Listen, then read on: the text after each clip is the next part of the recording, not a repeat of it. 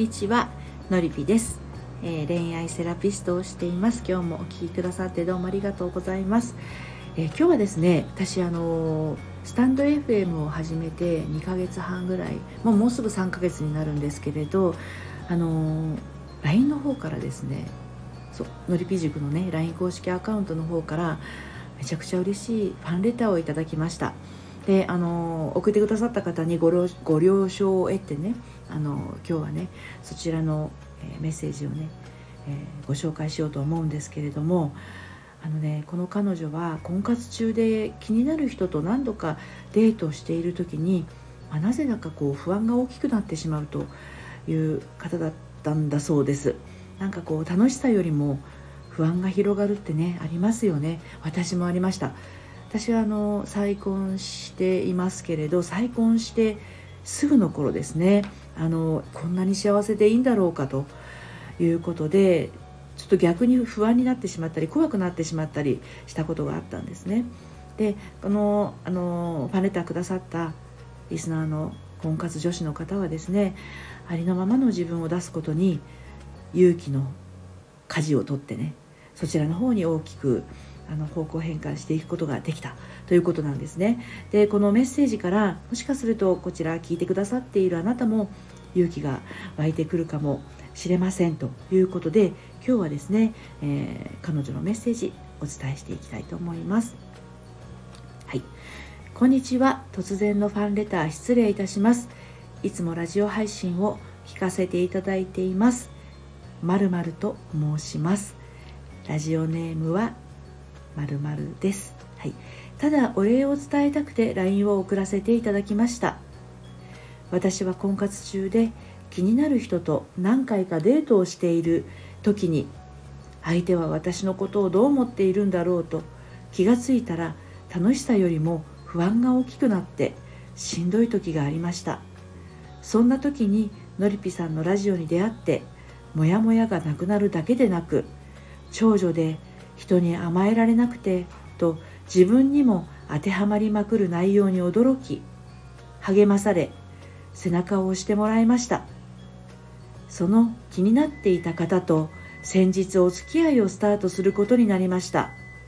甘えたり頼ったりはまだうまくできないのですがありのままの自分を出すことへの勇気をもらえて実践できたことは私の中ですごい一歩でした。本当にありがとうございました。これからもラジオ楽しみに聞かせていただきます。そしてのりぴさんのますますのご活躍をお祈りしております。というメッセージをいただいたんですよ。あのものすごく気持ちがわかるなと思う部分がね何箇所かあったんですけれどもしかするとこの放送を聞いてくださっている方もあの私の拙い配信でちょっとこう勇気の一粒をね感じることができて、えー、あこうしてみようかなこんな風に動いてみようかなって実践してくださってる方いらっしゃるかもしれません。でもねそのほんの一つの今までやってなかったことっていうのは必ず変化のさざ波を起こします。はい、この方もですね、あのー、デートをしている時にね相手は私のことをどう思ってるんだろうというところに最初フォーカスしてしまったわけです。これがあののりぴ塾でいうところのですね妄想瞑想の始まりになります。でこの方はそこに気がつかれてでまあ私の放送を聞いてくださって自分でこう強制することができた。強制というかは気づくことができたですね。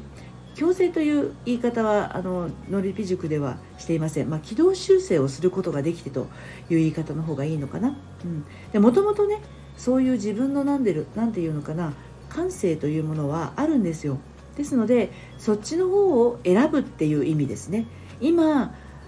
相手は私のことをどう思っているんだろうという考え方を選んでいるけれど別のことを選べば考えていることが変わりますのでそうすると出てくる言葉が変わっていって相手の態度も変わっていくし2人の楽しみ方も変わってくるし環境も変わってくると。いう感じになりますよね。言霊という言葉があるように自分の発する言葉で、えー、状況が変わるというのは大きくあります。はい。でねあのー、私のそのねラジオに出会ってモヤモヤがなくなるだけでなくっていうのもすごく大事なところですよね。やっぱモヤモヤしてると人間って足一歩踏み出すってなかなかできないんですよ。でもう一つ長女で人に甘えられなくてと自分にも当てはまりまくる内容にこれはのりぴ塾のねあの塾生ほとんどそういう方ばかりです。で30分無料相談にお越しくださる方も長女さんほとんど長女さん長女さんですね。甘えられない頼れない、えー、自分の思っていることを飲み込んでしまう方ほとんどです。で気づいてない人もいます。もう当たり前のようにそういうふうに生きてきてしまったのでいや私そんな我慢してるのかな甘えられるって確かに甘えるは苦手だけど、